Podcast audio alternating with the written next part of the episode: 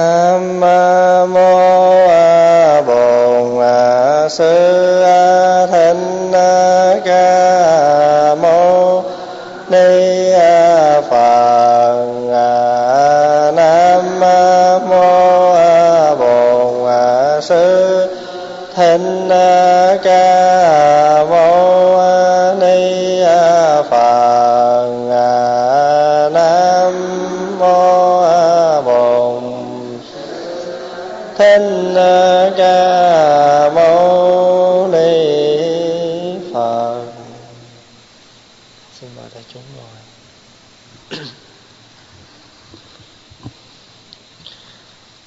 Thưa đại chúng, hôm nay là ngày 24 tháng 5 2003.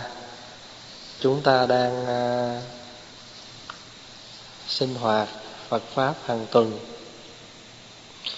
À, hôm nay là một ngày rất là tốt.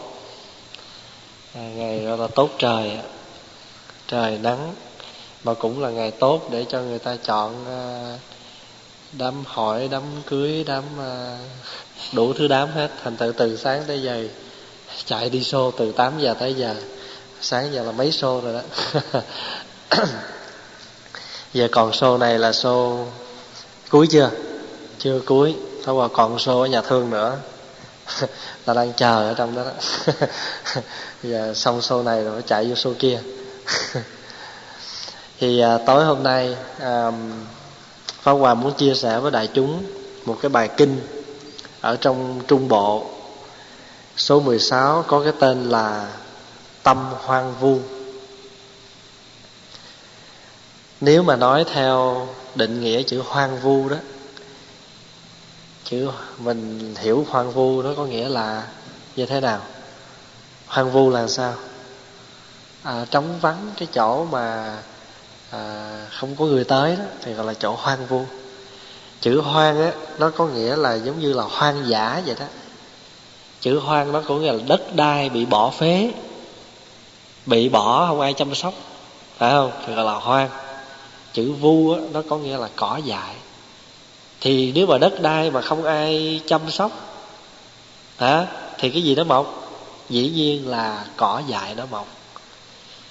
Thì tâm của mình á thường cũng được ví dụ như là một mảnh đất phải không? Cho nên người ta gọi là tâm địa. Phải vậy không? Ai mà hiền cái nó trời, tâm địa anh đó sao tốt quá. Người nào dở xấu nó anh tâm địa anh kia sao xấu. Thì tâm là một mảnh đất, cho nên chúng ta gọi là đất tâm. Mà đất tâm mà nói theo chữ hán là tâm địa. Tâm mình nó như một mảnh đất vậy đó. Mà nếu mà chúng ta thường ngày chúng ta trồng trọt và chúng ta tưới nước, chúng ta quét dọn, chúng ta thường chăm sóc, thì cái chỗ đó không phải gọi là tâm hoang vu hoang dã nữa. Mà lúc đó được gọi là cái tâm gì? Tâm phì nhiêu. Phải không? Đất được phì nhiêu chứ không phải bị bỏ hoang bỏ phế. Cái nhà nào mà không có ai vô ở lâu ngày ta gọi là nhà hoang. Phải không? Thì cái tâm của mình cũng vậy. Nếu như trường hợp mình sống mà mình không có à, hướng về một con đường thiện mà mình chỉ phóng túng mình sống qua những cái cuộc sống nghĩa là à, gọi là chạy theo những cái ở bên ngoài đó thì lâu ngày sao? Tới khi mà mình trở về bên nội tâm á thì mình tự nhiên mình cảm thấy trống vắng vô cùng. Thôi Hòa nói ví dụ đi. Có những cái bữa nào Mà sau một ngày Đối đầu với bao nhiêu là người Rồi có một cái phút nào đó Quý vị vô phòng Quý vị đóng cửa phòng Tự nhiên có một cái cảm giác trống vắng lạ lùng Ở trong cái nội tâm mình không? Có không? Chắc có lẽ là cũng thỉnh thoảng mình cảm thấy mặc dù ở giữa một cái biển người, nhưng mà khi mà đối diện lại với mình thì mình cảm thấy sao? Mình hầu như không có ai cảm thông, không có ai chia sẻ, không có ai hiểu được mình hết á. À cái đó khó tả lắm, phải không? Mà nếu lúc đó mà trong những cái buổi đêm như vậy, mà chúng ta tắt đèn sớm và chúng ta nằm lên giường, bỏ một cái cuốn nhạc, não nuột lên nữa đó thì sao? Lúc đó là đúng là mình đang hưởng thú đau thương đó. Cho nên á, cái tâm của mình á, phật dạy là như một mảnh đất. Nếu mà chúng ta không có thường xuyên mà phân bón, chúng ta không có thường xuyên dọn dẹp, thì có những cái thứ cỏ nó mọc lên. Đó, thí dụ như là cái vườn ở trước chùa mình đó, quý vị ra trước thấy hai bên không? À, mặc dù là nó được à, tưới cỏ được cắt cỏ nhưng mà không có chăm sóc bao nhiêu thành thử ra cây cối nó mọc thấy nó bệnh hoạn lắm thấy nó không có tươi mát. Là vì sao? Là vì thiếu người chăm sóc. Thì chúng ta tu hành cũng vậy thôi. Mặc dù mình hàng ngày mình là mang danh là phật tử mình là những cái người đi chùa vân vân nhưng mà chúng ta không có chăm sóc cái mảnh đất tâm á, thì coi chừng nó đi vào trong cái đất tâm mình, những cái hạt giống đó, những cái cái hạt giống mà cỏ dại đó đó, hồi nào mình không hay. Mặc dù mình vẫn sách vỏ đi chùa mỗi tuần, mặc dù mình vẫn gõ mỏ tụng kinh ở nhà mỗi tối, nhưng mà đôi khi những cái thứ rác rến đó nó đi vào hồi nào mình không hay. Thí dụ như á mình nghĩ y là cái nhà mình nó đóng cửa. Cho nên đi ngủ. Nhưng mà sáng ra thì giật mình là gì sao? Cái nhà đó, cả đêm mình ngủ không có khóa cửa. Mình đi xe về cũng vậy. Mình nghĩ mình khóa rồi. Nhưng mà rồi tới ngày mai, đi ra đó, mình mới phát giác là đêm hôm cái bốt mình còn để trong xe. Và cửa xe không có khóa.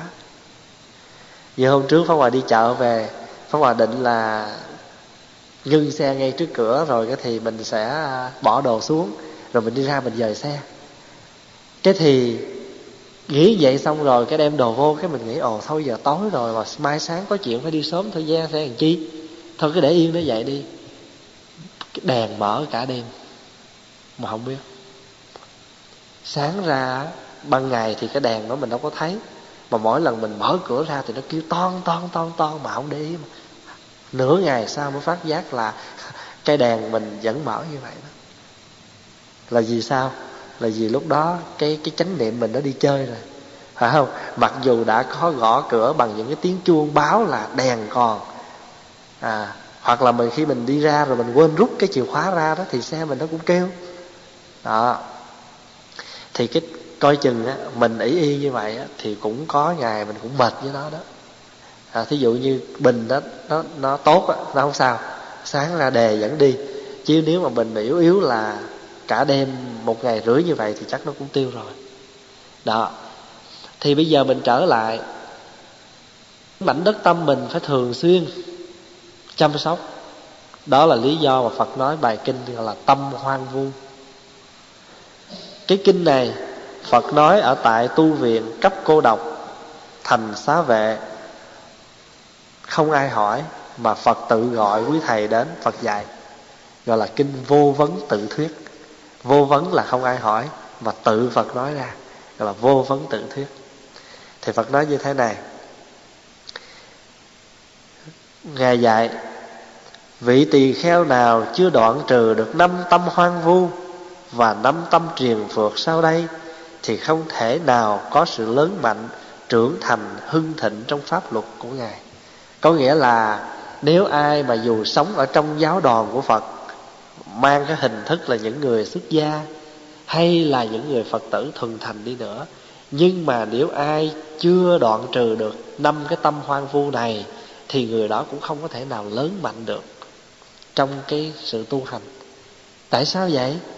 Bởi vì thứ nhất là người này có cái tâm nghi ngờ về đức phật.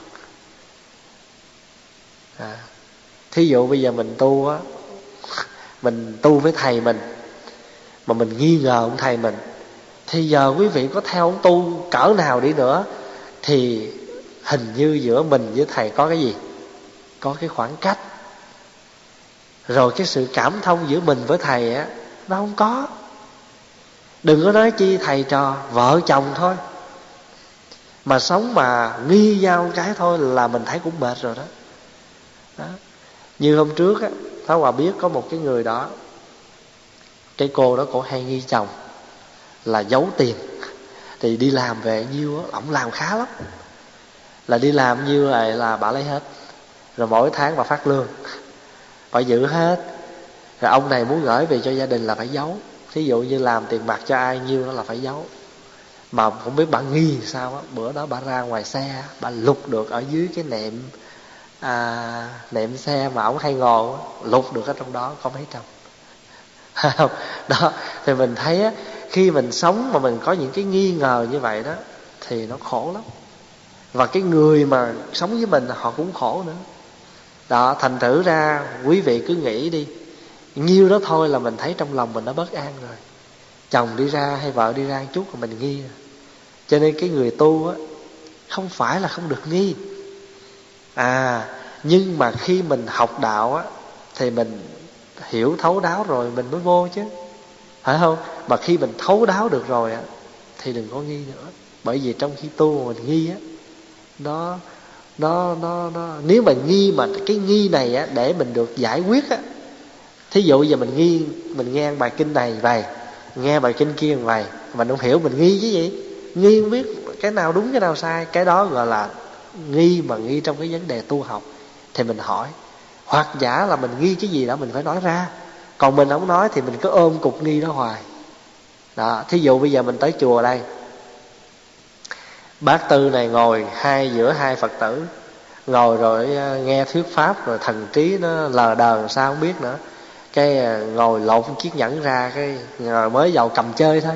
Cầm dỗ dỗ chơi trong khi mà nghe pháp vậy. Rồi cái thì quên lát cái bỏ đâu đó. Rồi bây giờ á, không lẽ lại hỏi, một trong hai chị kế bên thì kỳ quá, không lẽ nói chị, hồi nãy chị có thấy cái chiếc cà rá tôi đâu không? Thì như vậy thì cái người kia giận liền, nó nói, chị nó nghĩ sao mà chị chị hỏi tôi câu đó. À thì bây giờ không dám hỏi. Rồi ngược lại, hỏi thì không dám hỏi, nhưng mà có nghi không? Không biết bà bên trái hay bà bên phải. Rồi thành thử rốt cuộc biến một cái ngày đi tu học đó, một cái ngày đi nghe giảng đó, thành cái ngày gì? Ngày không có an lạc. Vậy thì cái tâm mình đó lúc đó làm sao? Hoang dã. Cỏ dại nó mọc, những cái thứ cỏ mà nó nó mọc lên rồi. Vì vậy cho nên á, Phật dạy đây, tâm hoang vu là thứ nhất là nghi ngờ bậc đạo sư, tức là đức phật. Đạo sư là gì? Là đạo là con đường, sư là thầy. Thầy dẫn đường cho mình thì bây giờ thầy dẫn. Thí dụ như bây giờ quý vị á, nhờ người ta dẫn quý vị đi tới cái nhà đó, mà lái xe làm sao mà cứ nghi hoài à? Thành thử ra khi mình đi mình không có tập trung. Mình nói, tôi nhớ nó ở đây mà sao cái bà kia dẫn đi đằng này? Cứ vậy đó, rồi cái mình cứ lo mình cà xịt cà đuổi mình không đi theo người ta. Người ta nói người ta dẫn được, mình không đi theo. Rồi mình cứ mình cứ theo cái cái cái cái cái cái nhớ của mình mà mình không chắc thành thử ra rọn lát cái có gì có tai nạn xe cộ mình có cái bệnh khổ vậy đó. Nhớ thì không nhớ. Phải không? Mà người khác mà dẫn mình cái là mình mình ghi cái người này không biết có có hay không. Nó khổ vậy đó. Thành thử ra có những lúc á người ta tốt với mình quá là mình cũng nghi nữa. Tốt quá không biết sao tốt bữa nay sao niềm nở quá. À, thí dụ như là mấy chú ở chùa, sống riết cái mình biết tính. Mấy đứa nhỏ thôi, chứ còn lớn lớn thì nó khá rồi. Mà nó mà nó dè dãn tới mình nữa ha à nó lợi nó chấp tay, nó nó lợi nó nó nghe là nó thương yêu mình lắm nó ôm mình, nó hung rồi đại khái vậy là nghi rồi đó. Không mà mới đây muốn cái gì nói đại đi. Hay là mình biết rồi đó à, thầy con muốn đi à, field trip à, cả trường con hay là con muốn đi à, bạc ti à, sinh nhật bạn con thứ bảy này vậy đó. À, thành thử ra mình biết liền. À ở đời á mình là nhiều khi á có những cái á mình không biết làm nhưng mà khi người ta chỉ á thì mình lại nghi. À như hôm rồi á có một vị ngồi nói chuyện người ta mới kể chú mới kể, chú nói á, cái ngày mà đưa người thân vô nhà thương á, chữa bệnh á, thì vô tới đó thì bác sĩ trong đó họ mới vỗ vai của chú. Họ mới nói rằng, ông đưa người thân của ông vào lúc này rất là đúng lúc. Ông đã làm good job tức là làm một cái việc rất là đúng. Họ vỗ về mình và lúc đó năm bảy y tá bác sĩ nó tới nó chăm sóc mình thì tự nhiên trong lòng ổng nghi. Bởi sao vậy?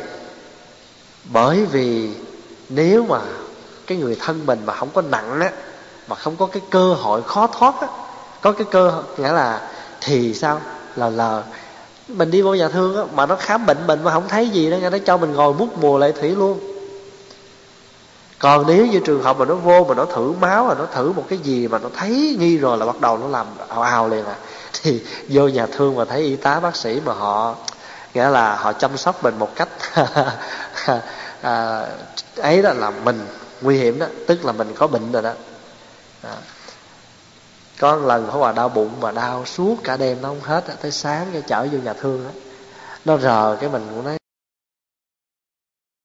hơi hơi đau rồi có thấy mình ngủ á nó thấy mình ngủ cái nó cho mình nằm. Trời ơi nằm từ sáng cho tới chiều luôn. Thôi và thấy nằm kiểu này ngủ đủ rồi cái nó hết hết đau bụng gì. Nó cho mình nằm từ sáng tới chiều thôi. Rồi nó cho mình đi vô uh, ultrasound gì đó một tuần lễ sau. Rồi không thấy gì hết. Thành thử ra khi mà mình đã khi mà mình đã cho mình nằm ở ngoài nghĩa là từ sáng tới chiều đó ha mình hơi bực nhưng mà đừng bực đó là nghĩa là mình ok đó. Còn nếu mà mình vô mà đã là nó chăm sóc mình nó làm y xèo đó là, là thấy hơi hơi hơi rồi đó phải lo đi đó ha không? Thành thử đừng nghi.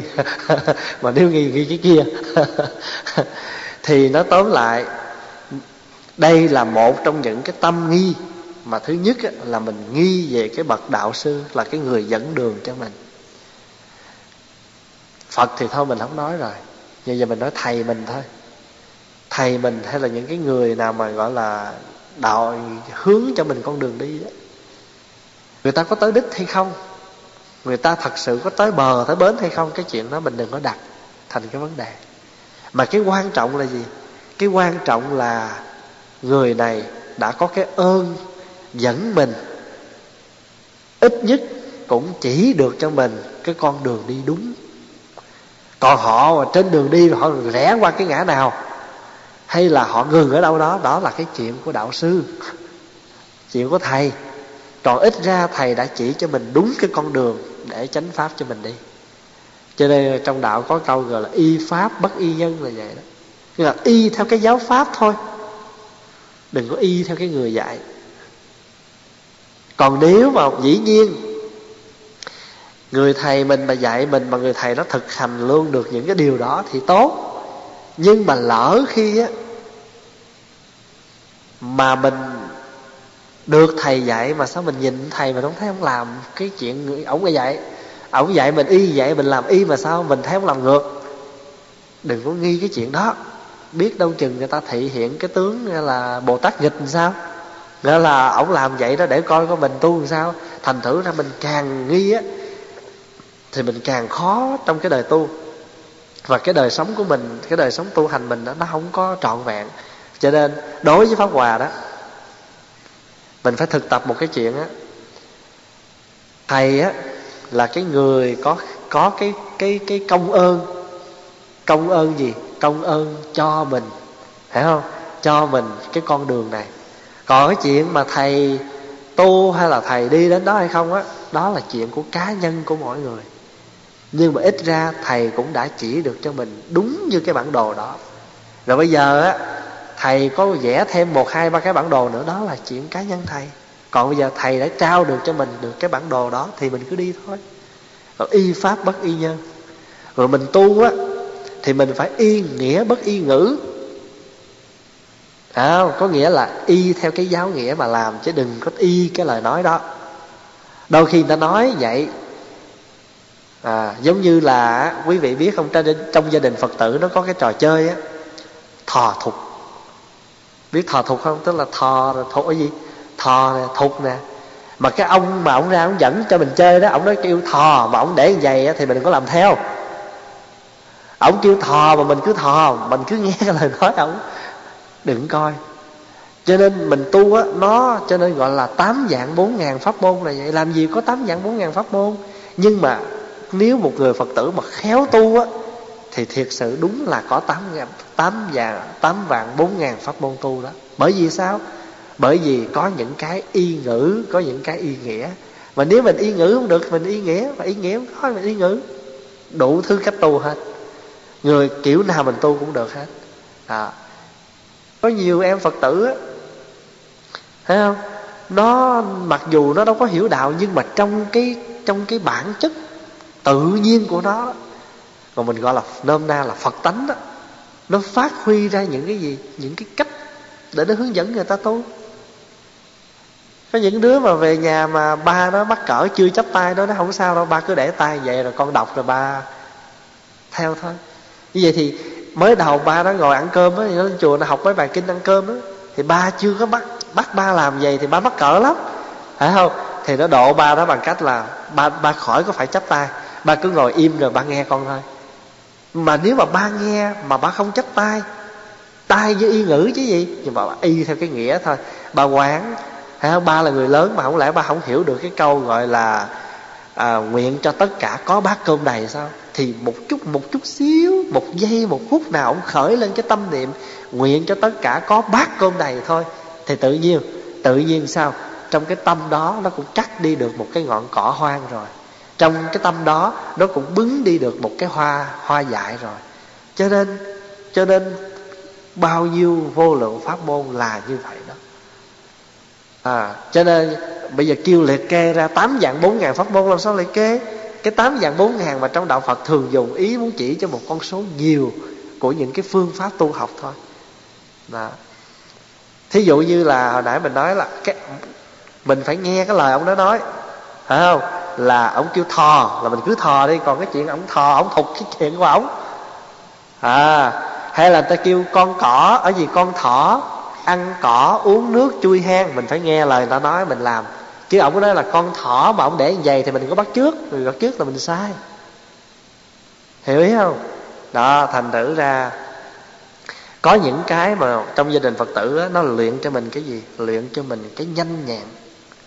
Khi mình đi sinh hoạt đó hồi xưa mình đi sinh hoạt mà nó kêu mình nói vậy nè, một tô canh bún, hai tô bún canh, ba tô canh bún, bốn tô bún canh, năm tô canh bún, sáu tô bún canh mà cứ nói một lèo cho tới 10 câu như vậy là là, nghĩa là mình là có cái lưỡi gì? Lưỡi giòn dẻo đó, phải không? Rồi một ly chanh đá, hai ly đá chanh, ba ly chanh đá, bốn ly đá chanh, năm ly chanh đá, sáu ly đá chanh, bảy ly chanh đá, tám ly đá chanh tới chín ly chanh đá, mười ly đá chanh. Mình nói một lèo như vậy đó luyện được như vậy cái mình vô mình học chú nó không có lộn. Mình vô mình học thần chú. Mình vô mình, mình học thần chú là không bao giờ sai được. Nam mô tô rô bà gia và đắc tha nga đa gia đắc điệt tha. Án được mấy rô là mình làm liền mình thuộc liền. Dễ nhớ lắm. Hồi xưa mà thầy trụ trì đưa kêu học chú uh, biến thực biến thủy á có hòa ngồi này mình đếm nè coi có mấy cái tô rô. Nam mô tô rô bà gia đát tha nga đa gia đắc điệt tha. Án tô rô tô rô mình nhớ hai cái tô rô nè bát ra tô rô mình nhớ mấy cái. Dễ lắm, cho nên rất là mau.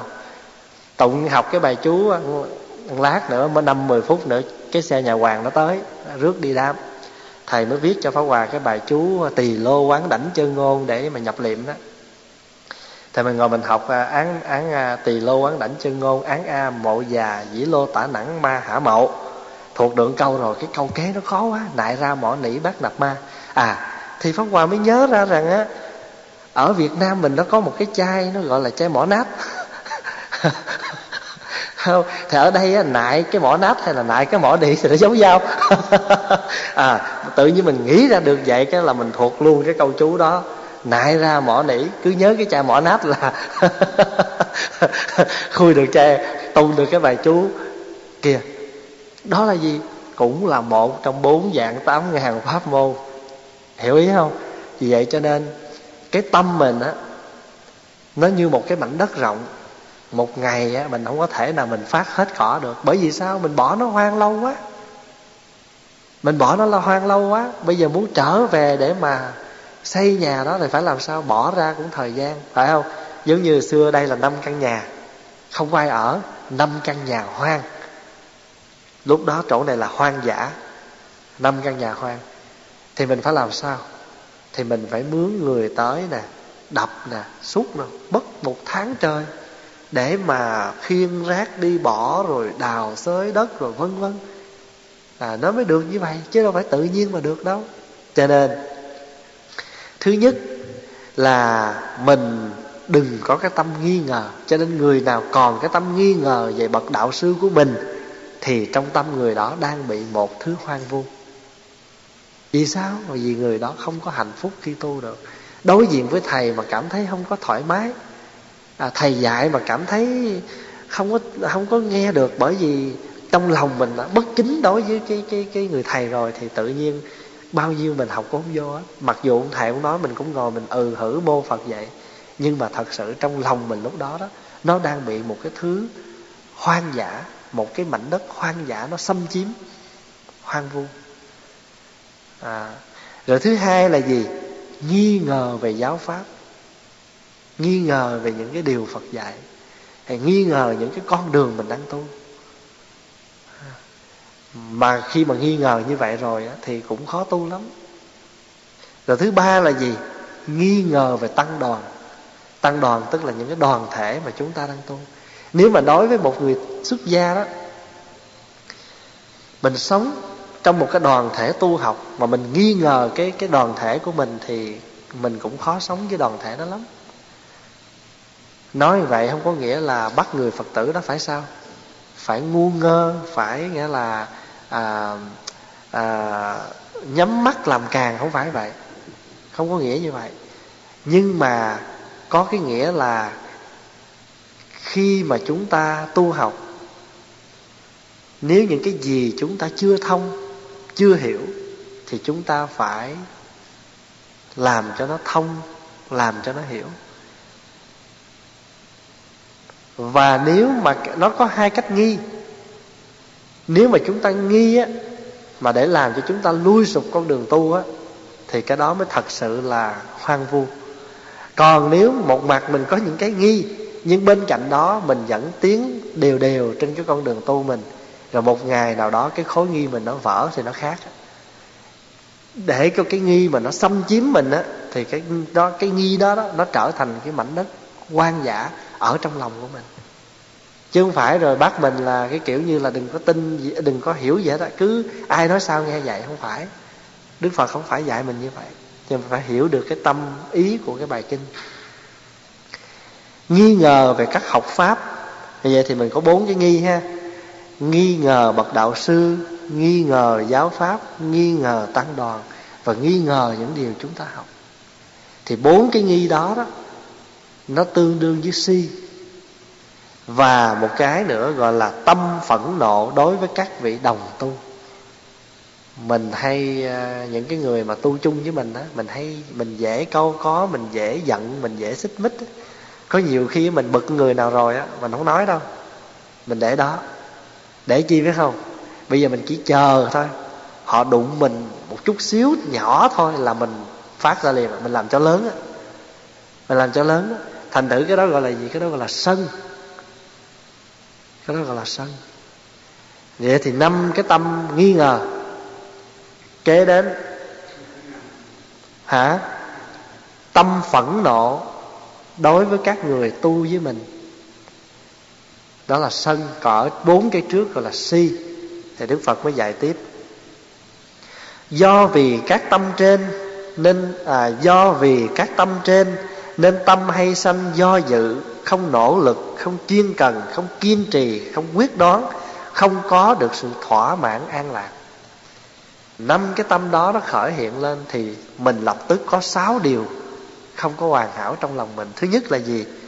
Do dự do dự. Có nghĩa là không biết có nên tu nữa không? Không nên có nên theo thầy này nữa không? Không biết có nên theo cái giáo đoàn này nữa không? Theo cái pháp môn này nữa không? Do dự. Nó không tiến. Cho nên cái do dự đó cho nên không có nỗ lực. Cái nghi đó làm cho mình không có nỗ lực.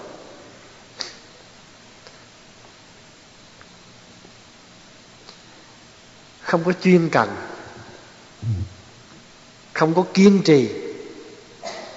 Mình hu khe, kệ đó mình không có trì trí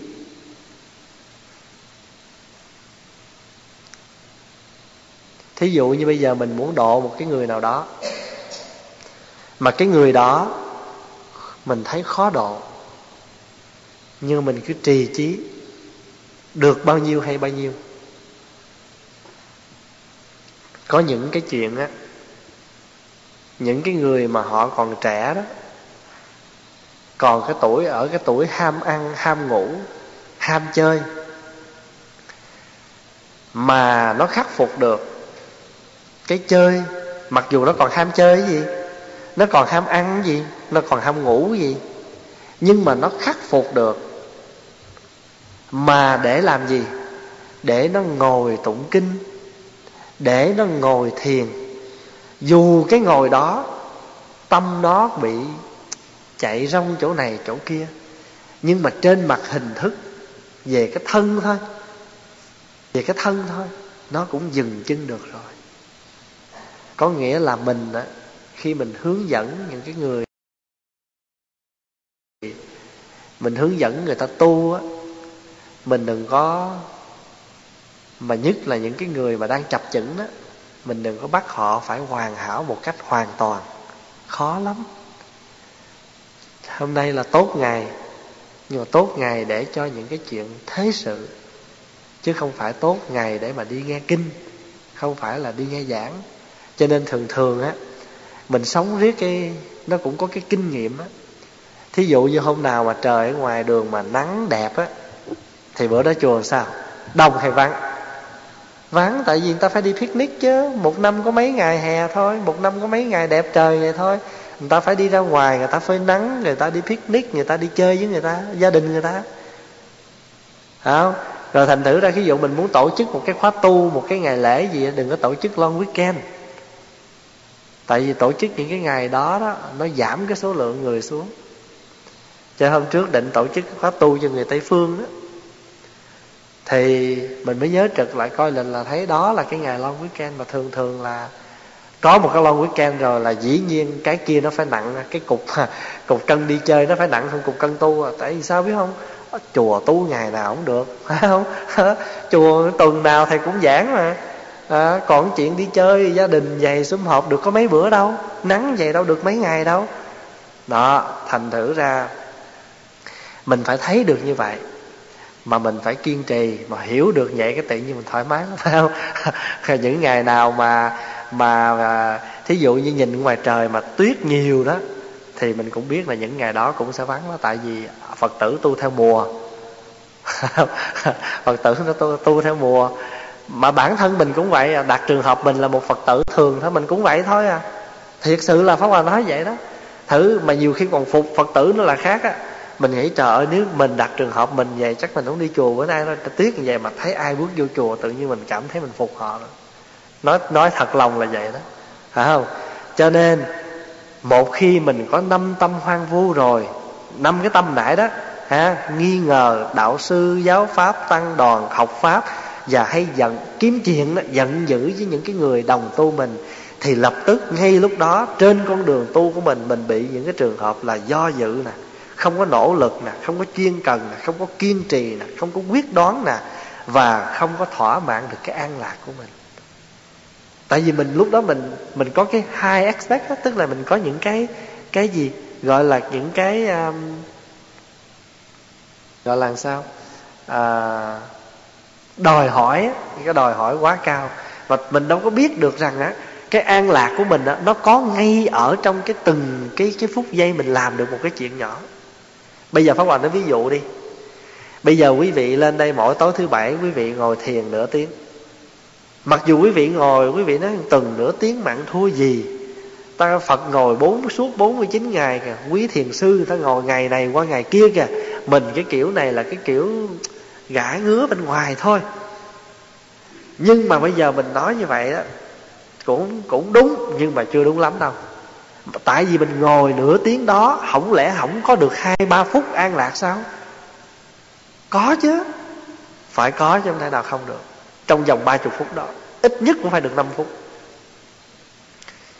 Thành thử ra cái an lạc của mình đó là cho nên khi mà quý vị ăn một muỗng cơm, quý vị nó phải ăn to mới no hết tô này mới no. Mà thật sự ra nếu mình nhìn với cái giáo lý gọi là tương tức mà nhìn sâu á, thì nó có no ngay cái muỗng đầu không? Có không? Có chứ, tại vì nếu không có cái muỗng no ngay muỗng đầu, thì làm sao muỗng thứ hai và muỗng thứ mười là nó lại no? Hiểu ý không? Thành thử ra mình no ngay cái muỗng đầu. Ở trong cái muỗng đầu mặc dù nó chưa có no, mà thật sự nó đã có cái nhân no trong đó rồi. Và đến cái muỗng thứ 10 hay là hết tô cơm, thì mình mới thật sự là no cho nên cái an lạc của mình nó cũng vậy, không có khác. Không có khác. Cho nên mà mình mà mình mà mình mà bắt buộc là phải đến một cái lúc nào đùng một cái mình phóng hào quang rồi mình đi trên bông sen đó thì mới gọi là giải thoát giác ngộ. Sao không có? Pháp Hòa nói ví dụ vậy nè. Cái an lạc của mình nó có ngay đây nè. Quý vị hàng tháng mở thùng thơ ra. Mà cái tháng thường lệ mình trả tiền bill mà bill điện á, là một ngàn đồng. Mà cái tháng đó mà mở cái bill ra nó còn được 800 có vui không? Nói thiệt đi mặc dù vẫn phải trả 800 Nhưng mà cái vui nó đã có trong đó rồi vì mình không phải mất thêm 200 nữa. Rồi thường lệ đó là mình hay phone đông phone tây cho nên mình tiền điện thoại mình quá trời quá đất và tháng này tự nhiên nhìn vô cái bill chỉ có mấy chục đồng hay là mười mấy đồng? Có an lạc không? An lạc chứ. Cho nên đâu phải là đến khi nào mà mình kêu là, mình mới nói là tôi lãnh cái bill ra mà tôi khỏi phải trả mới gọi là vui. Nói vậy thì không đúng. Anh có xài bill thì làm sao anh bắt không trả được? Bây giờ mặc dù cái tháng đó anh không có trả một, anh không có xài một phút nào lon đích tin nhưng mà cái căn bản, cái basic, anh xài điện thoại của cái hãng điện thoại là anh phải trả cái giá căn bản chứ phải vậy không? Cho nên mình còn sống á, mình còn ở trong cái cuộc đời này, thì làm sao mình nói là tôi hoàn toàn để mà chấm dứt cái khổ được? Làm sao nói cái chuyện đó được? Bởi vì cuộc đời này là cuộc đời gì? Cuộc đời này là cuộc đời, tiếng anh nó gọi là unbalance hay là ill balance world, tức là cái cuộc, cái thế giới, cái xã hội, cái cuộc sống gì? Không có bao giờ mà nó gọi là công bằng hay là quân bình được hết. Nó trên lệch. Bởi vì á nó như là một cái trái của cái cái cái trái cái cái, cái trái cân đồng hồ. Nó qua trái thì nó phải qua qua phải. Nó hết ngày rồi tới đêm. Cho nên anh không có anh nói là tôi muốn làm sao á tôi vẫn xài điện tôi vẫn xài nước tôi vẫn xài điện thoại mà đừng lẫn cái bill nào hết á. Cũng được nhưng mà chắc có lẽ là ai đó volunteer trả về mình á thì còn quả mai. chứ còn mà nói là xài mà không trả là không đúng. Chỉ có một cái điều là xài mà tháng này mình mở ra, mình thấy trải trả ít, cái là mình thấy sao? An lạc được chút, thỏa mãn được với cái đó rồi. Năm ngoái đó mát năm ngoái là năm tuổi hả? Năm ngoái năm kỵ hay sao á? Trời ơi, nó hư gì mà nó hư liên tu bất tận mai nó hư cái chỗ này mốt nó hư cái kia mà quý vị biết không? Cái gì mà thuộc về commercial tức là à, à, của máy móc mà thuộc về loại à, mình gọi là cái gì? Thương mại đó thì lúc nào cũng phải hơn một cái nhà quý vị hết. Cái máy hút ở trên trong cái bếp chùa đó đó, thí dụ mà cái dây mà nó qua làm cho cái quạt nó quay để nó hút cái hơi ra đó mà khi nó đứt cái dây đó đó cái dây tốn có bốn đồng à. Mà cái thằng thợ hai sợi dây vô có ăn trăm rưỡi. Mà để trong cái bill đàng hoàng là cái sợi dây giá có bốn đồng thôi. Nhưng mà phải trả bốn chục đồng cho cái thằng mở cửa tiệm để nó vô nó mua cái dây đó thay cho mình. Thì thấy không?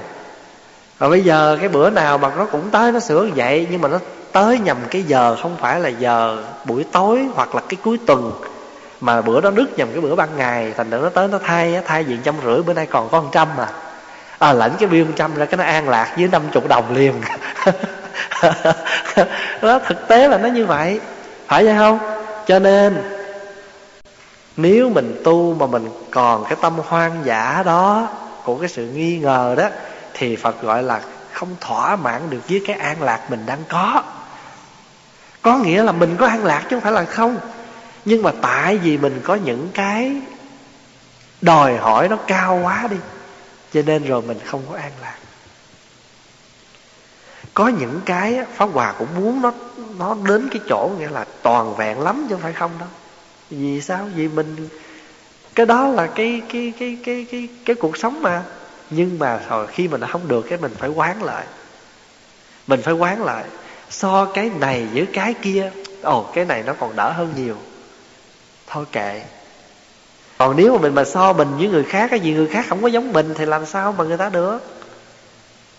Thí dụ như giờ quý vị không thể nào quý vị nói à, ví dụ như pháp hòa nói là cả chùa nó tại sao mấy người xài nước nhiều vậy? Lợi cái nhà của ờ, cái cô phật tử kia kìa. Cô trả một tháng có bốn chục đồng tiền nước à. Mà ở chùa sao phải trả tới cả tháng ngàn đồng, thí dụ vậy. Nói cái chuyện gì không vô lý, vì mình nhiều người. Thì làm sao mình có thể mình đi so với cái người kia được? Đó, vì vậy cho nên hiểu được cái chỗ đó rồi thì ngay cái chuyện tu hành của mình á, mình an lạc liền trong cái lúc như vậy. Chứ không có phải đợi đến khi nào mà không có phải khổ đau cái gì mà không khổ? Ở đời nó hai mặt à. Thí dụ như giờ mình mệt quá này mình uống ly nước trà thiết đậm này. Uống nó chát chát vậy. À nhưng mà nó tỉnh cái này thì nó nó bổ cái này nó nó không bổ cái kia. Uống vậy thì nó nóng dữ lắm. À, tối lại là khô môi à, đau cổ vân vân.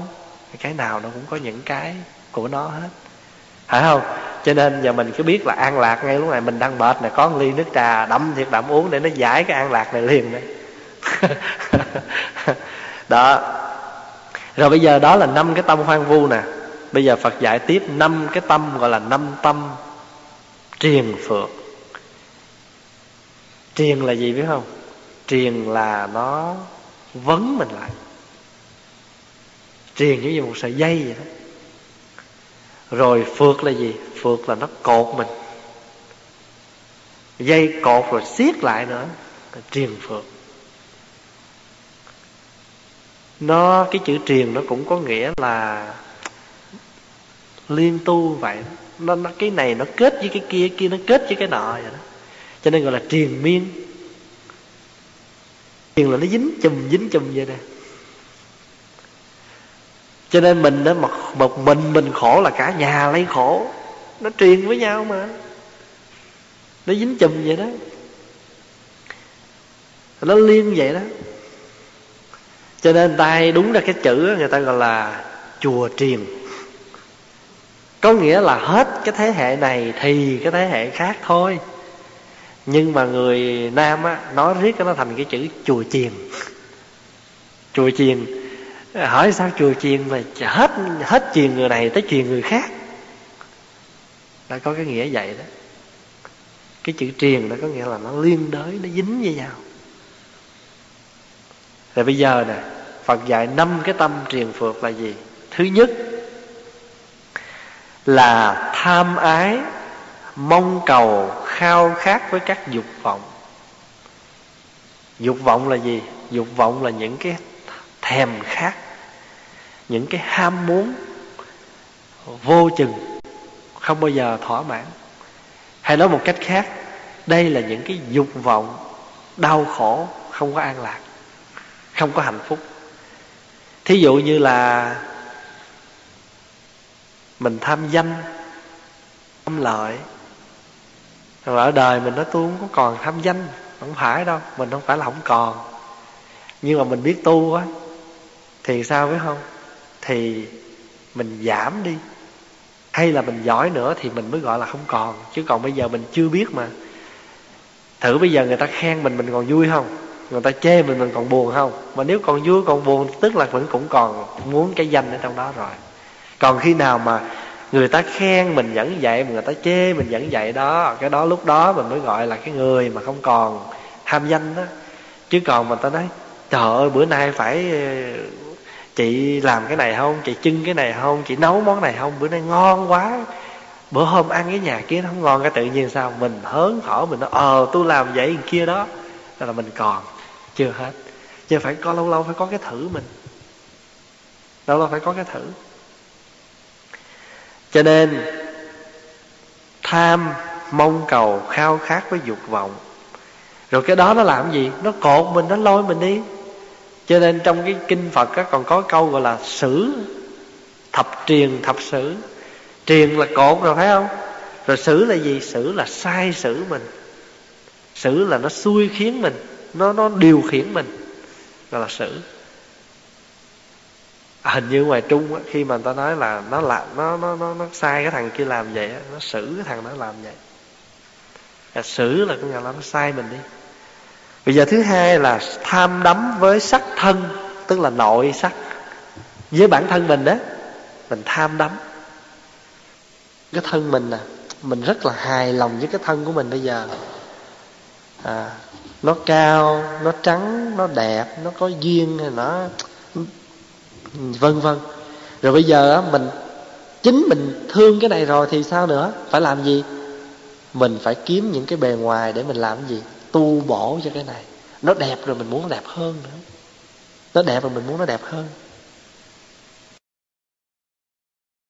Có ai mà nói thôi tôi đẹp đủ rồi tôi mặc gì vừa? Đâu ai nói vậy đâu.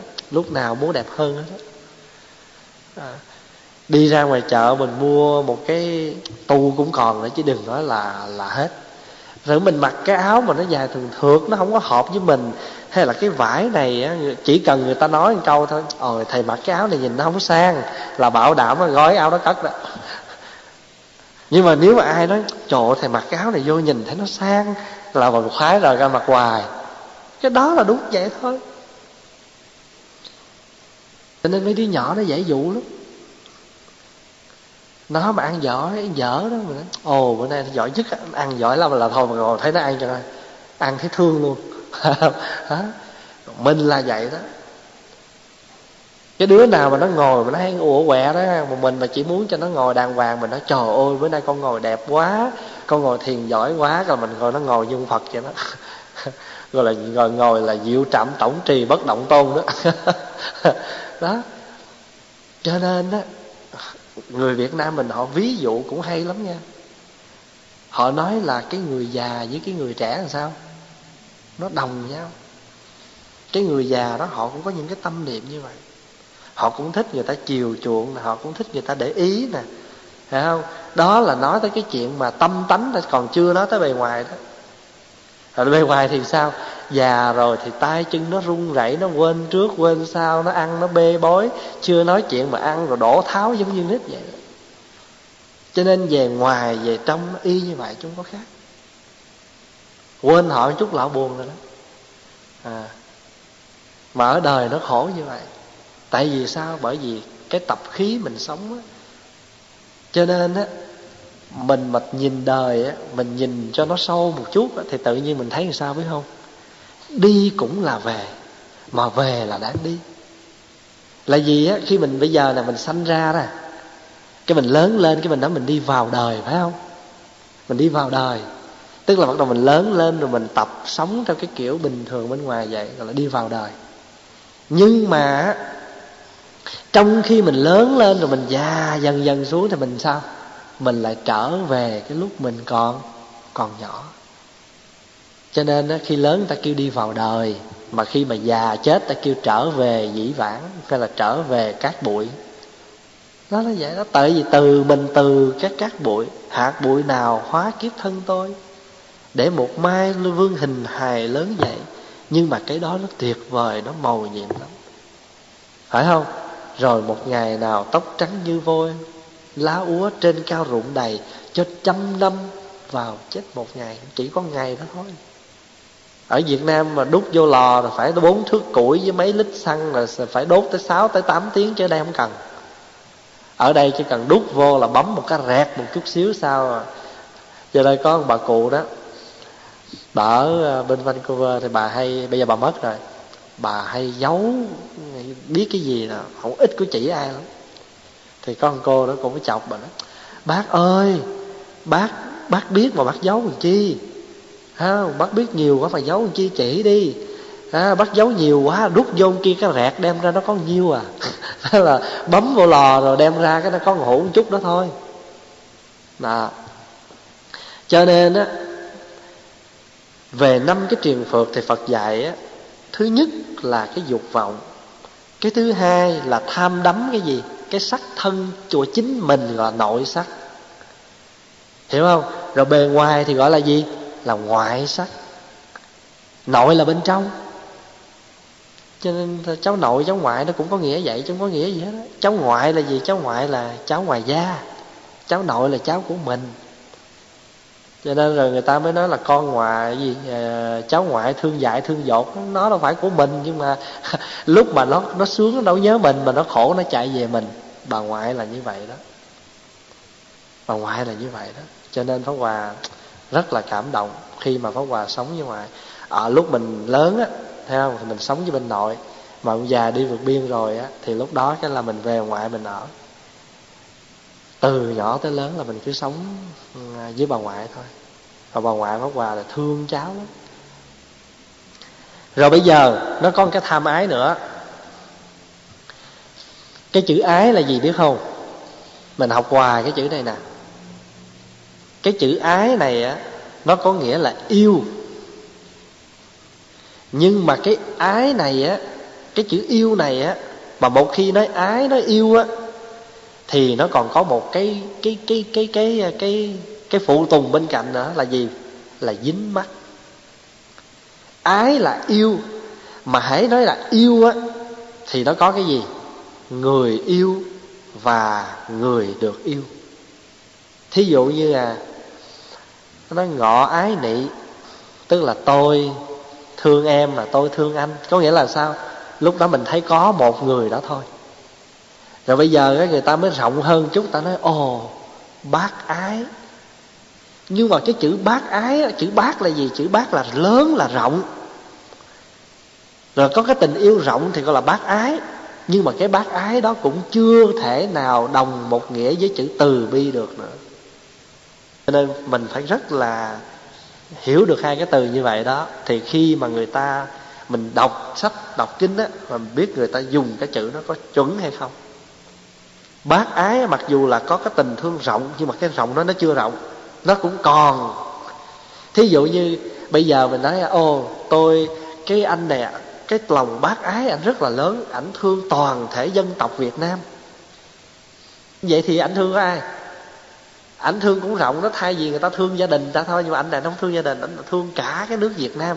Cái đó chỉ là bác ái thôi, tại vì ảnh còn có một cái sở để anh yêu, cái sở yêu là cái người kia yêu. Phải không? Cho nên á khi mà mình thương một người nào rồi á, thì gọi là yêu. Khi mà mình thương cái người đó rồi, mình dính với cái người đó rồi á, thì tại sao mình không thấy người nào nữa? Mặc dù rất nhiều cô qua lại trước mặt mình. Bởi vì sao? Bởi vì lúc đó mình sao? Bị dính với một rồi.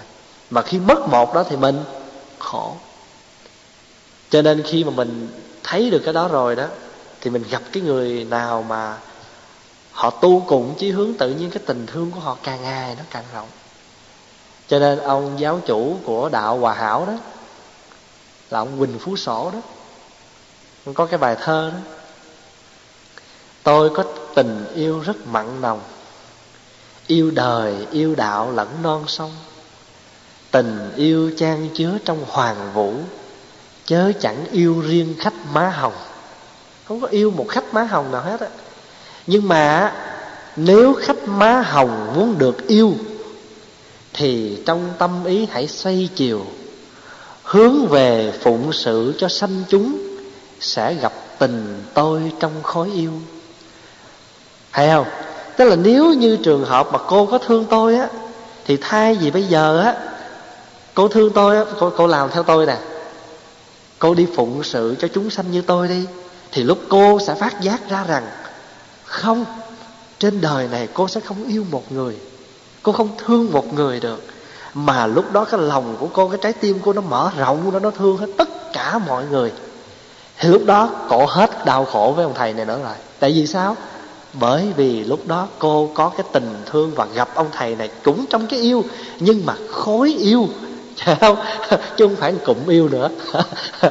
Cái này lúc này là một khối yêu, chứ không phải là một cụm yêu nữa à còn mình bây giờ đó mình cũng yêu yêu người thôi. Cho nên mất người đó thì mình nói là sao? Than như cụ vũ hoàng chương vậy. Tố của hoàng nay tố của ai? Cái cô đó, cô cô cô người yêu của ông vũ hoàng chương tên tố. Là khi mà cô bỏ đi rồi thì ông mới than, tố của hoàng nay tố của ai? Hay là than như một cái ông mà tác giả của cái bài hát mà đời tôi cô đơn, nên đi đâu? Cũng cô đơn. Là tại vì sao? Tại vì mình chỉ yêu có một thôi. Mất một cái thì mình mất tất cả. Còn mà mình thương hết mọi người, thương mà cho nên cái chữ từ bi đó, mà cái tiếng ấn độ nó gọi tiếng pali á, gọi là karuna. Karuna. Cho dù cái chữ compassion của tiếng anh, hay là cho dù cái chữ loving kindness của tiếng anh cũng không thể nào diễn đạt được hết cái chữ từ bi của đạo phật. Hay như vậy đó. Cho nên đó, pháp hòa mới nói với mấy chú ở chùa đó, phải học tiếng việt, phải hiểu được chữ hán. Và hiểu được như vậy rồi thì khi mình đọc kinh đó, mình mới thấm. Giống như là những cái gì mà nó nó không phải là hút nữa mà lúc này chích rồi. Nó đi vào trong xương tủy của mình mình hiểu một cách thâm nhập như vậy đó còn mà tiếng anh nó dịch á, chẳng qua là dịch để tạm mà hiểu thôi. Không không có đủ từ để giảng gì. Bây giờ quý vị nghĩ nè, tiếng việt á, dịch từ kinh tàu là nó đã nó đã lệch lạc rồi, phải không? Rồi lấy từ tiếng việt chuyển qua tiếng anh nữa thì nó nó nhạt không?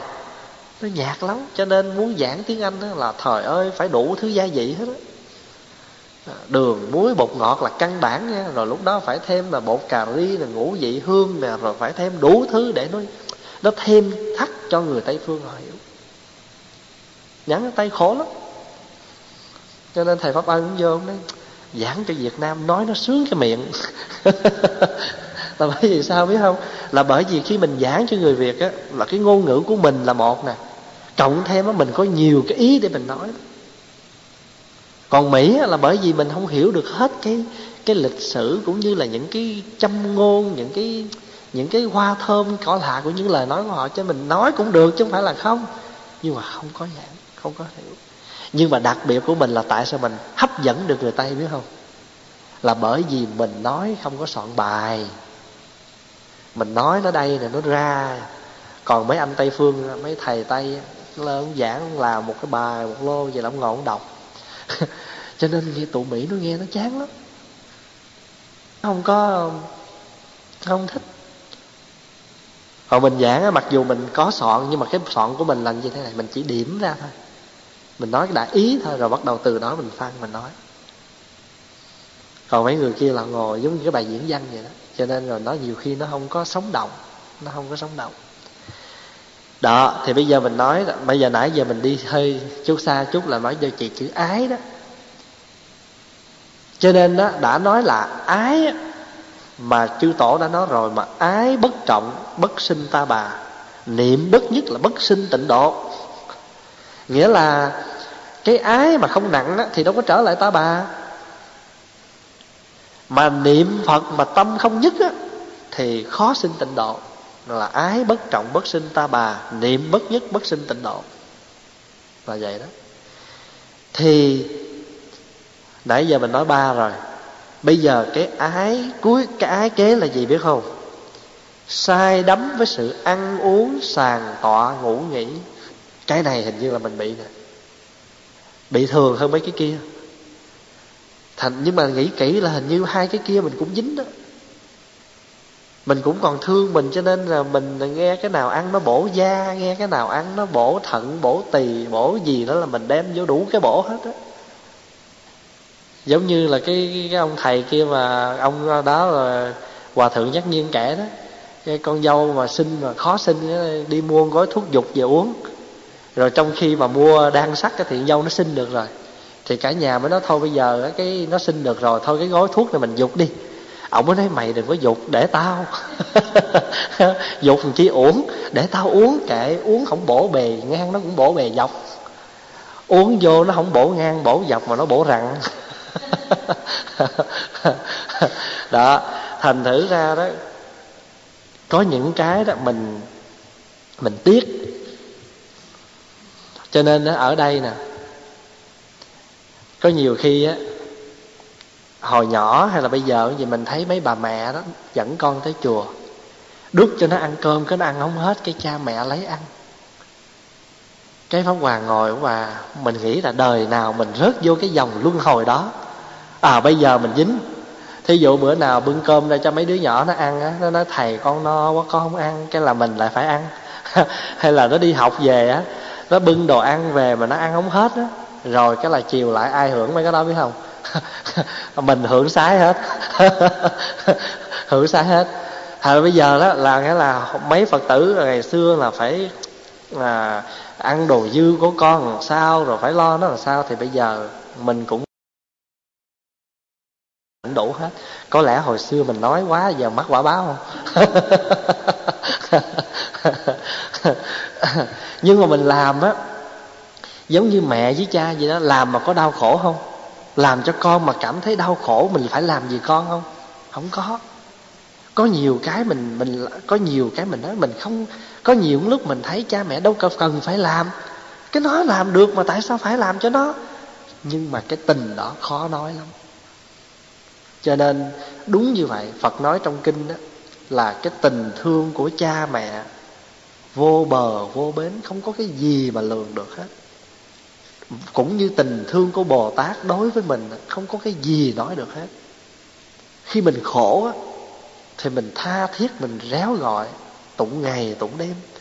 Nhưng mà khi mình vui, mình hết khổ mình cũng tu vậy mà tu sơ sơ, lấy lệ, cầm chừng vậy thôi. Thật là như vậy đó. Pháp Hòa nói là nói bằng kinh nghiệm đó. Tại vì đôi khi mình còn ở trong cái tình trạng vậy. Khi mình muốn được một cái gì là thôi, Mình tha thiết, mình cầu xin nhưng mà khi mình xong việc rồi, cái Mà hầu như cái tâm niệm tu nó Nó bị, có một phút nào đó Nó bị lơ là đi. Cho nên gọi là Bồ Tát lân mẫn chúng sanh, Giai nhi, Giai như xích tử. Xích tử là con đỏ Con đỏ là con mới sinh, Phải cưng như trứng mà hứng như hoa vậy đó. Ăn uống, chỗ ngủ, rồi ngủ nữa. Có nhiều người á, họ ngủ á mình ở chùa mình ngủ 4 tiếng à, 5 tiếng à. À, ở ngoài đời Pháp Hòa thấy mấy Phật tử cũng vậy ít có ai mà ngủ một lèo. À, mặc dù quý vị cảm thấy à, đi làm về thì nghỉ thôi mà thật sự có nghỉ không? Có ai mà ngủ một ngày được 9 tiếng 10 tiếng hay 8 tiếng không? Pháp Hòa thấy ít lắm. Phải không? Tại sao vậy? Quý vị về nhà là quý vị còn phải việc nhà việc cửa nè. Rồi con cái đôi khi nó đi chỗ này nó rước chỗ kia. Mất hết thì giờ. Đi làm về là bốn năm giờ rồi rồi là cơm nước nè rồi cái quý vị mệt rồi cái là phải làm này làm kia nữa đôi khi quý vị có hai ngày nghỉ mà thật sự xây qua xây lại cái tới ngày đi làm lại rồi. Vì sao? Dọn dẹp nhà cửa giặt giũ chợ búa đủ thứ chuyện hết. Đó, cho nên đó ở ở cái xứ này á gọi là gì biết không? Gọi là phật tổ quy sơn gọi là nó tam thường bất túc chứ ở đây khỏi. Tự nhiên mình đi vào cái khuôn khổ gọi là ăn không ngủ thôi, chứ còn ăn mặc thì dư. Ăn mặc thì dư. Thỉnh thoảng là có những phật tử họ dọn nhà, họ dục trước cửa chùa đó, năm, bảy bao đồ. Mình mở cửa ra, cái mình đi diện ho liền vậy đó. Biết diện ho không? Diện ho là diện hỏi ơi mở ra, mình thấy năm, bảy bao mở ra toàn đồ cũ không à. Là mình biết rồi đó, đây là họ donate cho chùa đây. Nhưng mà không phải để cho mấy sư, mấy ni ở chùa mặc mà để khi để sẵn mấy sư mấy ni có cái kho cho con gửi.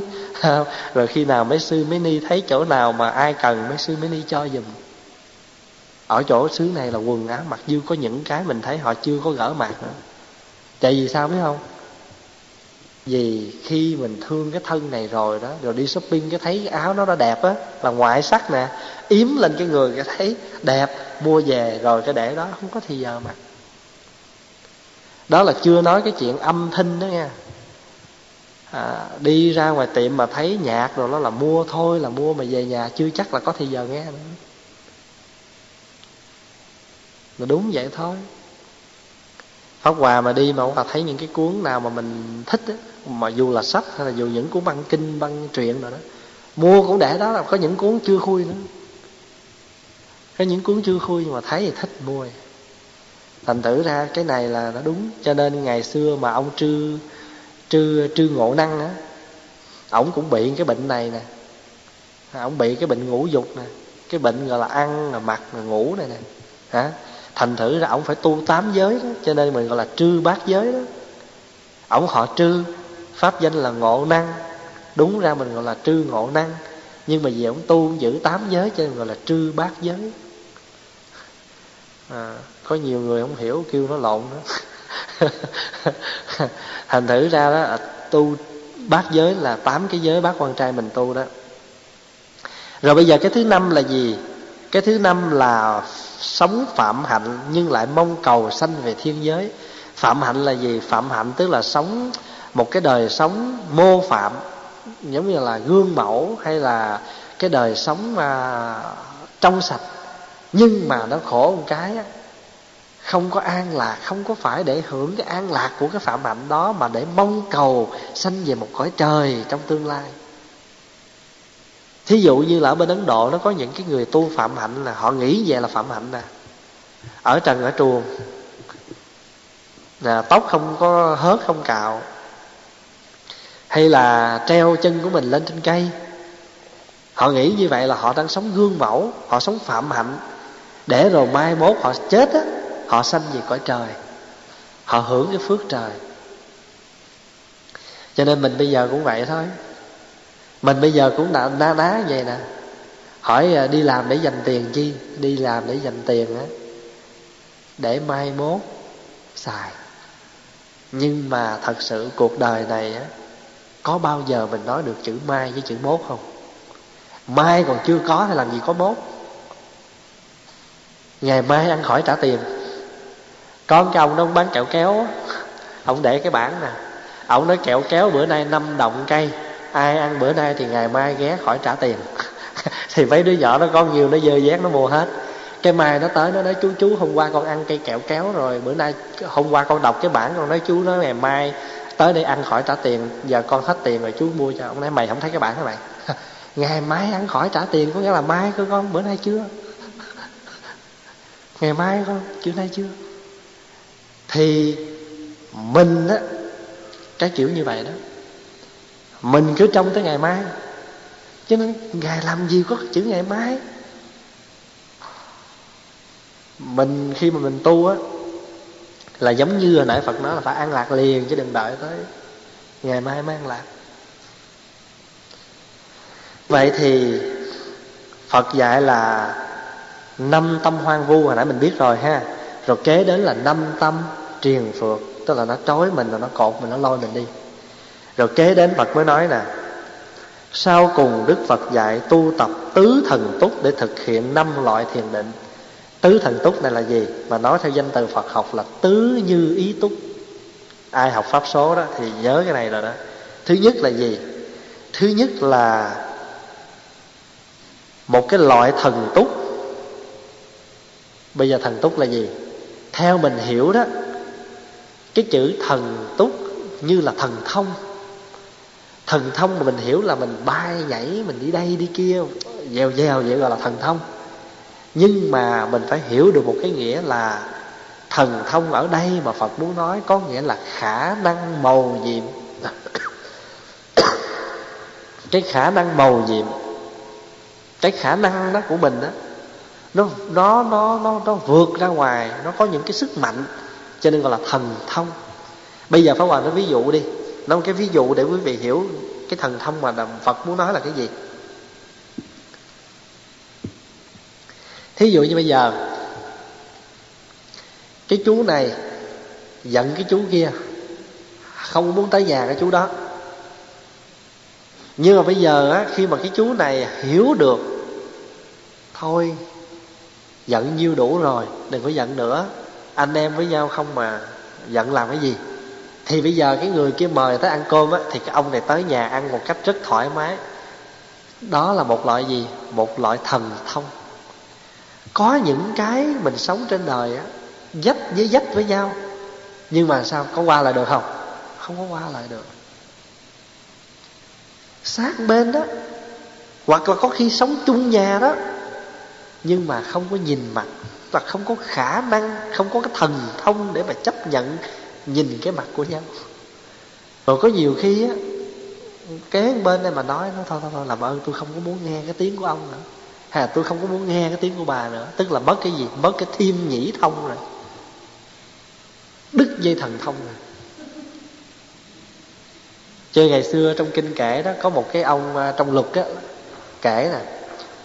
Có một cái vị à, có một vị à, gọi là thiên vương. Đi ngang cái thế giới ta bà đang đi bằng thần thông mà. Cái thấy con cô thiếu nữ ở dưới ta bà đẹp quá ông khởi cái tâm liền cái liền lúc đó đứt dây thần thông rớt trở lại người phàm thì ngày xưa mình học luật á mình nói vậy cái quý thầy mới nói đó thấy chưa? Nghĩa là người đến người ta đạt đến cái chỗ như là một thiên vương rồi đó mà chỉ khởi lên một cái tâm niệm đối với một cái sắc thôi cái sắc dục thôi. Mà dây thần thông đang bay mà còn đứt thì huống chi mình là người phàm. À thành để quý vị mới thấy nè, trong luật dạy nè, khi mà quý thầy thọ tỳ kheo á 250 giới á, thì cái giới đầu tiên của 250 giới là gì? Là về vấn đề sắc dục. Nhưng mà một cái chú sa di á, thọ sa di á, thì cái đó không phải là đầu và cái giới sát sinh đứng đầu quý vị thấy rõ không tại sao vậy bởi vì cái tuổi mà từ 13, 14, 15, 16, 17, 18 là cái gì?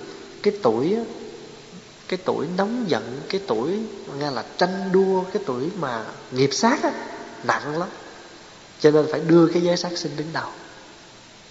Còn khi mà mình lớn lên từ 20 tuổi trở lên á thì cái gì nặng? Cái ái dục nó nặng. Bởi vì mình nhiễm nhiều. Cho nên cái kia nó nặng cho cái giới đầu tiên là giới sắc dục ngày xưa đó, có mấy chú trong chùa học luật sa di đó mà mà học bằng chữ hán này, nhất viết bất sát sanh, nhì viết bất thâu đạo, tam viết bất dâm, tứ viết bất vọng, ngũ viết bất ẩm tủ mấy ổng đi ra mà học thuộc lòng mà, đi ra cái vườn cải của chùa đó. Mà ổng thấy mấy con ốc ma, biết ốc ma không? Mấy cái con mà hay bám vô cải ôi cha ơi, mấy ổng vừa lặt rau mà mấy ông học bài, mấy ông bóc con ốc lên, ông đập vô cái tường cái bóp nhất, giết bất sát sanh. Ông giật con ốc ma ra ông ra dị giết bất, thâu đạo làm cái bóp. Hòa thượng ra tới là ông làm hết năm giết. rồi không làm hết năm giết là hòa thượng kêu vô, nói, con đang học gì vậy? Con nói dạ con đang học luật. Hả luật gì? Luật dạy cái gì? Dạ nhất giết bất sát sanh. Ông nói, vậy chứ nãy giờ con mấy con rồi. Thì bây giờ mình nói đó, như vậy thì mình phải hiểu rằng cái thần thông hay là cái như ý túc mà phật muốn nói ở đây có nghĩa là những cái khả năng mầu nhiệm mình có thể vượt được. Thứ nhất là dục thần túc cái chữ dục ở đây á, nó khác với cái chữ dục ở trên. Hồi nãy mình nói là mong cầu khao khát gì cái dục vọng á thì cái dục ở trên này phải hiểu hiểu là dục vọng. Cái chữ dục là gì? Dục là muốn. Dục là muốn. Nhưng mà người đời á thì họ muốn cái gì? Phần nhiều là họ muốn tiền muốn sắc muốn ăn ngon mặc đẹp. Mà còn cái người tu của mình là muốn cái gì biết không? Muốn hướng đến cái con đường tu muốn tiến đến cái con đường thiện, cho nên cái dục này nó làm sao? Không có lỗi. Mà nếu mà mình phải muốn thì mình mới được chứ. Cho nên á, bốn cái pháp này là bốn cái pháp nương tựa. Cho nên này,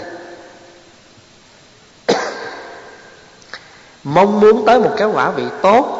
À cái đó gọi là thiện dục, hay là chánh dục còn mình mà ham tiền ham sắc những cái thứ khác á, mà nó làm cho mình đau khổ đó thì có đó là gì? Tà dục. Phải không? Như vậy thì bây giờ cái dục đầu tiên là gì? Là dục thần túc. Mà dục thần túc là thần túc phát ra từ định lực ở cái sự mong muốn tha thiết. Phải thiết tha. Thiết tha là sao? Thiết tha có nghĩa là đem hết cái tâm lòng của mình tha thiết với cái chuyện đó thí dụ mình tu mà không có tha thiết á, không tha thiết cái chuyện tu á, thì mình tu đó lèn èn lắm. Thí dụ cái anh kia anh yêu cái cô đó quá đó sao? Anh yêu em tha thiết. Là giờ em làm gì anh cũng thương được hết á. Thương tha thiết. Cha mẹ thương con là thương tha thiết. Hết lòng. Cho cái tu của mình vậy. Dục ở đây có nghĩa là sự mong muốn. Đó là một cái thứ hai là gì? Cần. Cần đây là gì? Cần đây có nghĩa là cần đây có nghĩa là cái sự tinh tấn, chuyên cần. Gọi là cần như ý tốt. Và khi mà chúng ta được cái đó rồi thì chúng ta phải, khi mà chúng ta có được cái định lực của chuyên cần á, phải không? Thì chúng ta sẽ vững lắm trên con đường tu thứ ba là gì? Là tâm thần túc. Mà tâm đây có nghĩa là gì? Tâm đây có nghĩa là chuyên chú. Hay nói cách khác là niệm. Chuyên chú vào đó thí dụ như bây giờ quý vị ngồi đây quý vị nghe à, pháp thoại. Mà nếu mà quý vị không đem một cái ý mong muốn tha thiết để nghe thì giờ có nói nhiều rồi lát à, xong rồi là nó hết. Không có gì hết. Trên tha thiết thì tự nhiên nghe nó mới hấp dẫn. Rồi tha thiết xong rồi phải làm gì nữa? Rồi phải chuyên cần. Đi liên tục mà nghe. Rồi cái thứ ba là gì? Thứ ba là của cái định của cái sự để tâm mà nghe. Rồi cái cuối cùng là gì? Cái cuối cùng gọi là quán như ý túc quán thần như, quán như ý túc quán là sao? Là tham cứu, là suy nghĩ chính chắn. Như vậy thì chỉ cần mình nghe một bài pháp thoại mà mình đem bốn cái bốn cái năng lượng này nè, bốn cái màu nhiệm, bốn cái thần thông này mà áp dụng vào một cái buổi nghe pháp á, thì mình có định không? Mình sẽ có định và mình sẽ có an lạc. Cho nên phật gọi cái này là gì? Cái này phật gọi là phát huy bốn cái thần túc à để đi tới năm cái thiền định ở trên đó vì nếu mình không có biết tha, dùng bốn cái này đó thì bị mấy cái hoang vu năm cái kia đó xâm chiếm. Rồi bây giờ đem bốn cái thần túc này nè định lực này nè để mà chuyển đổi những cái năm ở trên. Để nó thành ra những cái năm cái thiện không còn hoang vu nữa. Thí dụ như bây giờ mình nói đất của mình bây giờ nó có năm cái cái loài ô uế ở trên. Thứ nhất là mình có một cây sắt rồi có cỏ dại rồi mình có một cái đống rác. À, rồi mình có cái gì gì thì bây giờ á thì mình phải lấy năm cái thứ để mình hốt nó. Thí dụ như rác thì không thể nào lấy cái cưa hay cái búa ra mà làm được mà phải lấy gì?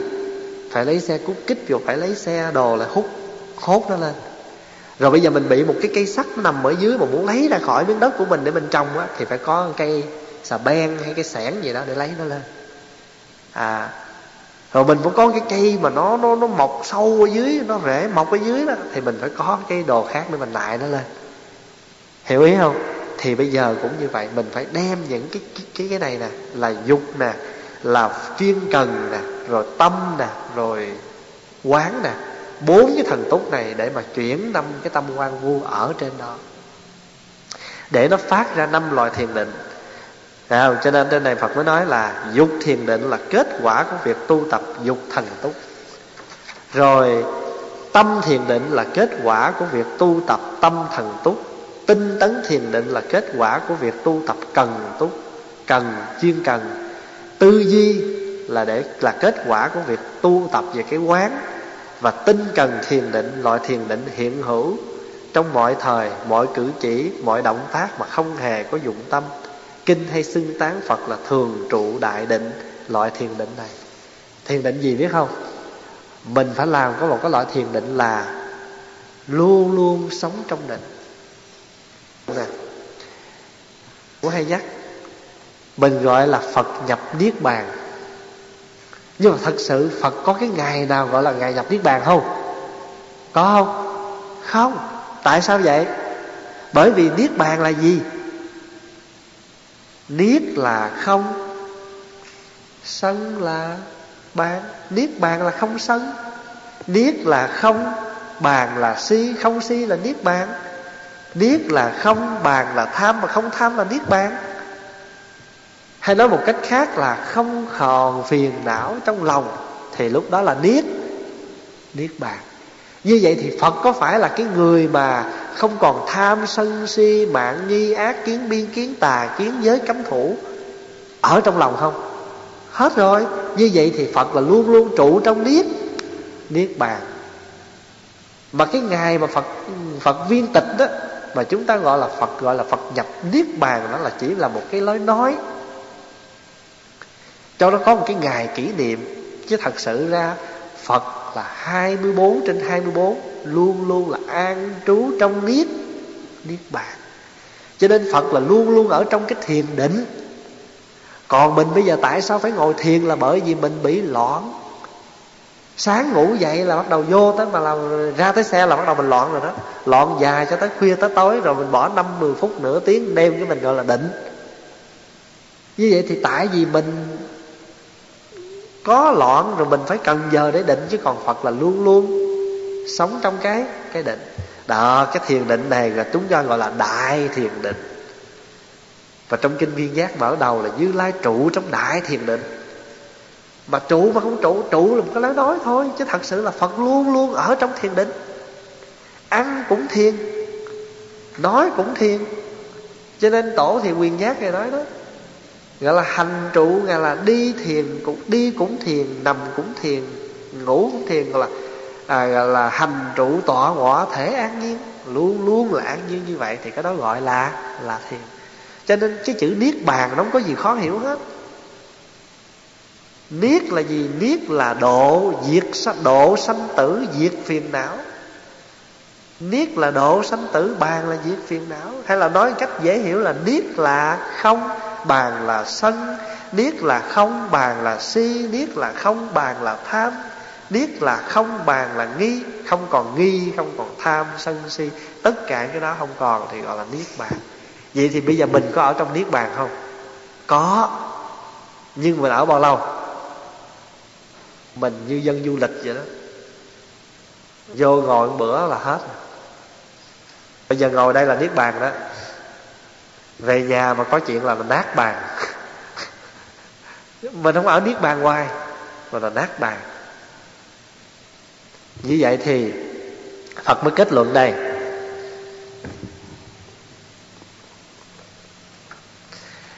Quý vị nhớ là trong kinh trung bộ mà thường thường pháp hòa hay chia sẻ với đại chúng, pháp không có đọc kinh, không có đọc trong cái kinh, tại vì nó dài mà nó nó nó nó mất thì giờ lắm. Mà pháp hòa đọc xong rồi pháp hòa tốn cái ý nó lại để rồi mình nói cho nó dễ nhớ, chứ còn mà nghe kinh không có mất hết nửa tiếng 45 phút rồi. Bây giờ đây, phật mới nói một cái chỗ này. Tỳ kheo nào đầy đủ 15 pháp đoạn trừ năm tâm hoang vu, năm tâm truyền phược và năm tâm pháp nói trên, năm pháp nói trên, thì có khả năng đạt thành vô thượng an ổn khỏi các khổ ách, cũng như gà mái ấp trứng nếu khéo ấp ủ trứng thì dù không khởi lên ước muốn mong cho con gà mổ cái vỏ trứng, nứt ra, chui ra, đến thời vẫn có gà con thoát ra khỏi trứng. Có nghĩa là phật mới nói rằng á, bây giờ nếu như trường hợp mình đem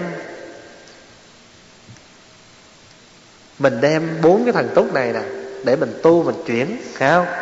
Thì bây giờ mình được 15 cái này rồi. Thí dụ giờ không còn nghi ngờ bậc đạo sư, không còn nghi ngờ giáo pháp, không còn nghi ngờ tăng đoàn, không còn nghi ngờ các học pháp, không còn phẫn hận với các bạn đồng tu, không còn tham ái, tham dục, không có còn tham đắm sắc thân, ngoại pháp, ăn uống sàng tọa, ngủ, nghỉ và mong cầu sanh về cõi trời, vân vân.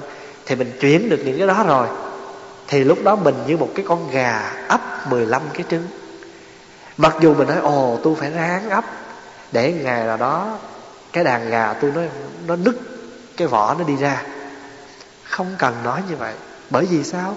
Bởi vì khi nó đầy đủ ấm, đủ cái thời gian để con gà nó nở thành một cái con gà, thì bây giờ muốn hay không thì sao? Con gà vẫn nở. Thì bây giờ mình tu cũng vậy.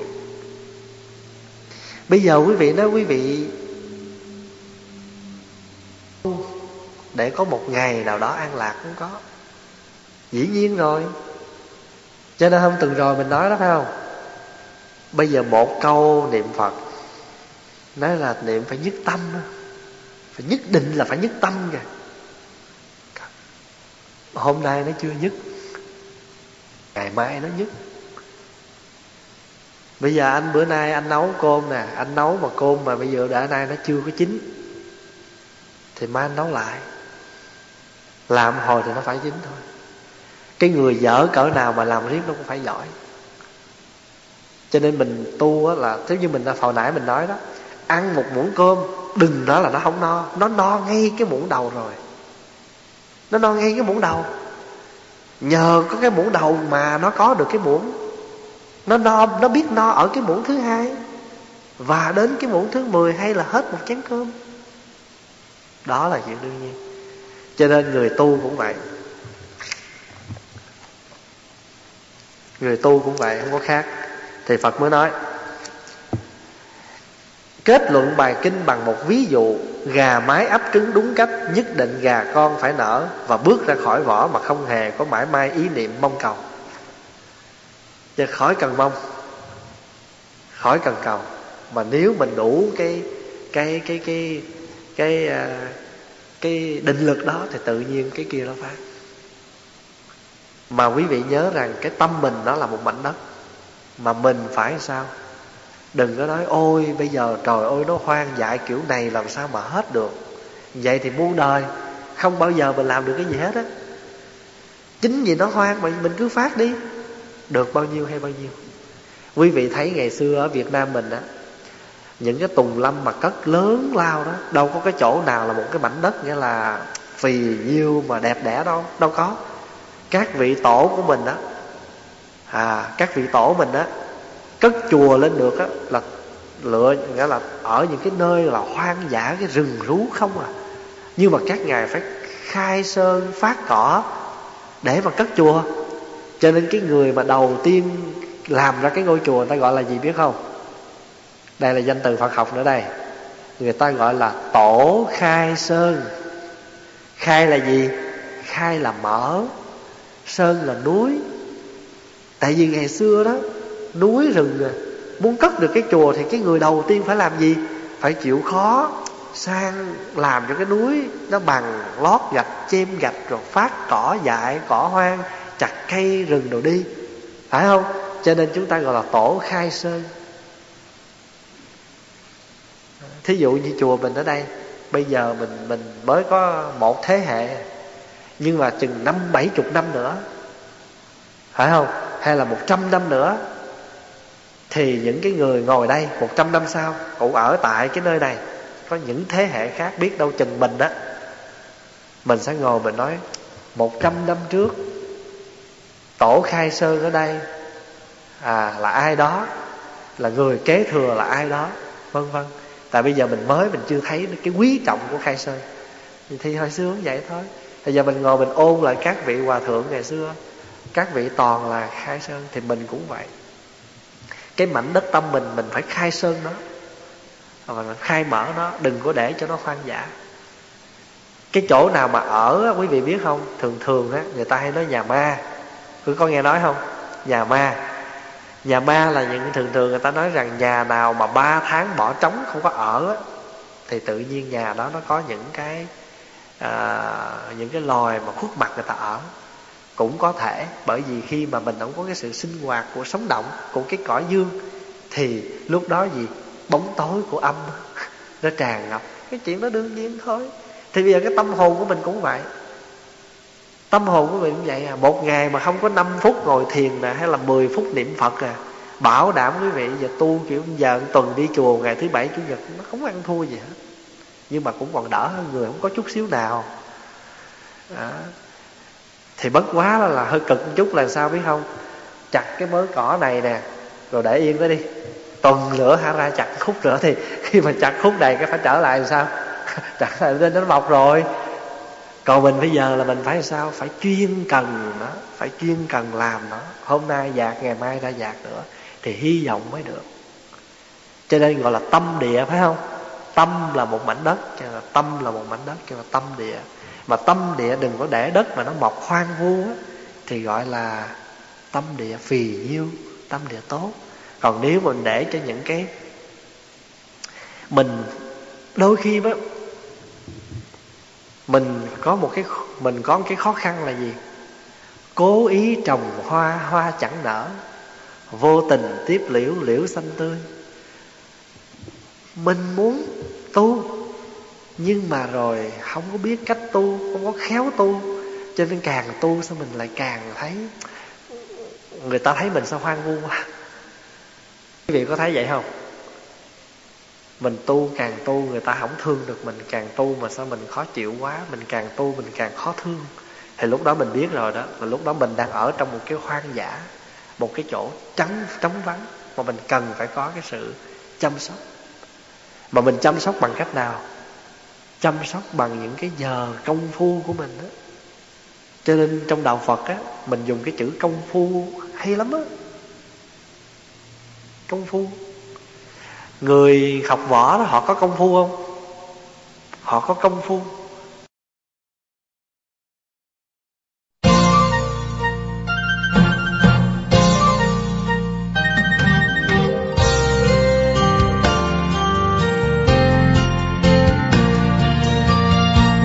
Hãy thở đều và nhẹ, và bước đi thành thơi, dấu chân nào hạnh phúc vô thanh cửa núi đồi. Từng bước đi chánh niệm, quán hơi thở vào ra. Đếm từng động tác nhỏ, dõi nhịp tim trong ta.